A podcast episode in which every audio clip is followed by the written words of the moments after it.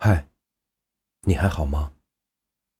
这里是暖夜小时光，愿我的声音可以伴随你每一个夜晚。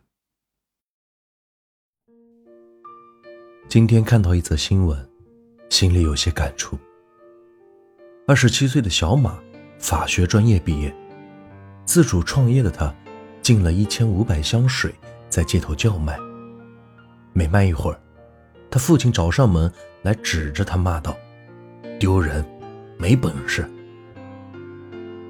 他父亲始终认为儿子做的事是初中没毕业的人干的。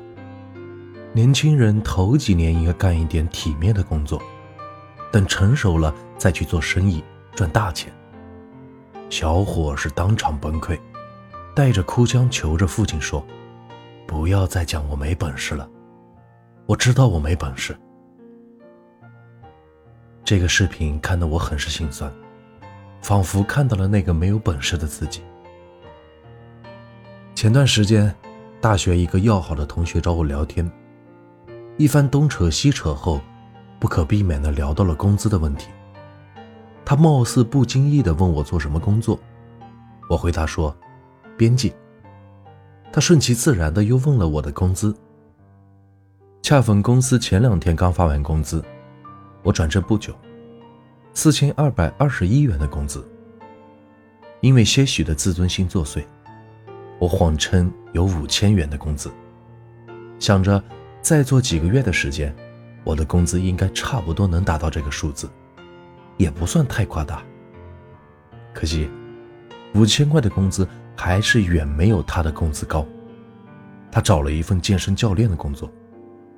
每月工资轻轻松松的过万，他带着一丝炫耀的口吻劝我：“不如换个工作吧，五千块钱的工资在深圳够干嘛的？五千块钱的工资，不吃不喝一百年，也能在深圳买个房子了。嗯，小户型的。”我想了很多能够回复他的话，比如说，北京某公众号助理编辑的工资。就有五万元，我们是同行。比如说，我喜欢编辑这份工作，写文章是我的梦想。再比如说，我喜欢这个公司的氛围，能够感受到同事之间的友爱。后来删了写，写了删，最后还是一句话都没有回复他。虽说有些不甘心，但我还是只能承认，现在的自己。的确这样的平凡，或者说，是我没有本事。我甚至想象不出自己以后做生意赚大钱的模样。这样庸庸碌碌一辈子，应该就是我的人生。就像毛姆在《月亮与六便士》里写的那样，我用尽了全力，过着平凡的一生。我突然想起余华《活着》一书中的富贵。想起了富贵悲惨的一生，他拼尽全力的去守卫自己最珍贵的人，结果，儿子有庆死了，女儿凤霞死了，妻子家珍死了，最后，就连苦根也死了。我能想到最没本事的人就是富贵，因为他的人生，已经降到了最低，那就是活着。我听说人的欲望有五个层次，第一是生理上的需要，第二是安全上的需要，第三是感情上的需要，第四是尊重的需要，而第五就是最高层次的欲望，是自我实现的需要。听说那些不断追寻自己梦想、渴望改变世界的人，就属于第五层的需要。比如说，乔布斯、马云这类大佬，第一欲望的解释就是满足对食物、水、空气和住房等需求。那么一一对应下来，没本事的我毫无疑问的被分配在了第一阶段。我很讨厌谈阶级固化这个词，因为简单的四个字可以成为千千万万人不努力的借口。但大多时候，这个词又是如此的准确。因为你没有钱，所以没本事；因为没本事，所以赚不到钱。当我们把大多的时间浪费在最基本需求上的时候，我们是很难改变自己的现状。你一时平凡，那么百分之九十九的可能就是一世平凡。都说成熟的标志是接纳自己是个平凡人，我深以为然。再说说怎样算有本事的人吧。很多人把“本事”二字看得太浅，随便一搜就是，越没本事的人脾气越差，没本事的男人一般都尖酸刻薄，没本事的男人才最在乎面子。只要看到这些标题，你就知道，大多人把本事和金钱、和性格、和人品这些东西直接画上等号。我觉得不完全对。我觉得本事等于能力加金钱加情商加性格加人品等等。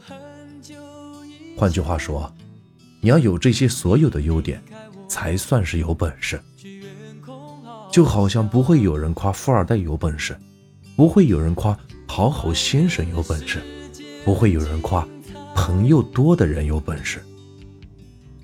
你单独有其中一样还不够，你要多几样优势才能折服别人，才算真正的有本事。这样诡辩下来，就可以显得有本事的人是有多么的累。还是做个没本事的人要好得多。西方人讲能力，中国人不讲能力，我们讲本事不讲能力。有能力没有本事的人。迟早是个问题人物。什么叫本事？有能力还要加上受到大家的欢迎，才叫本事。有能力到处的标新立异，处处让人家看不顺眼，这个人迟早是个闯祸的人。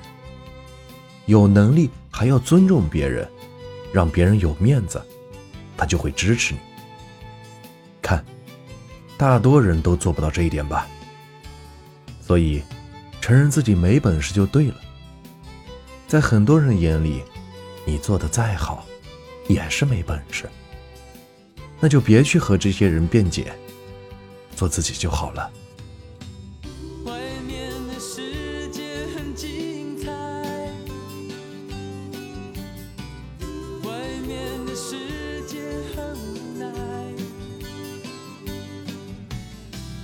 当你觉得外面的世界很无奈我还在这里耐心的等着你。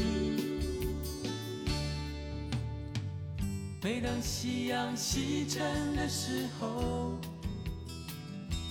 我总是在这里盼望你。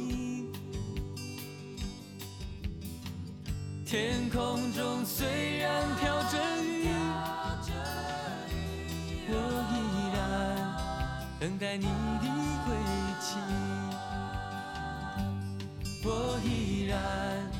等待你的归期。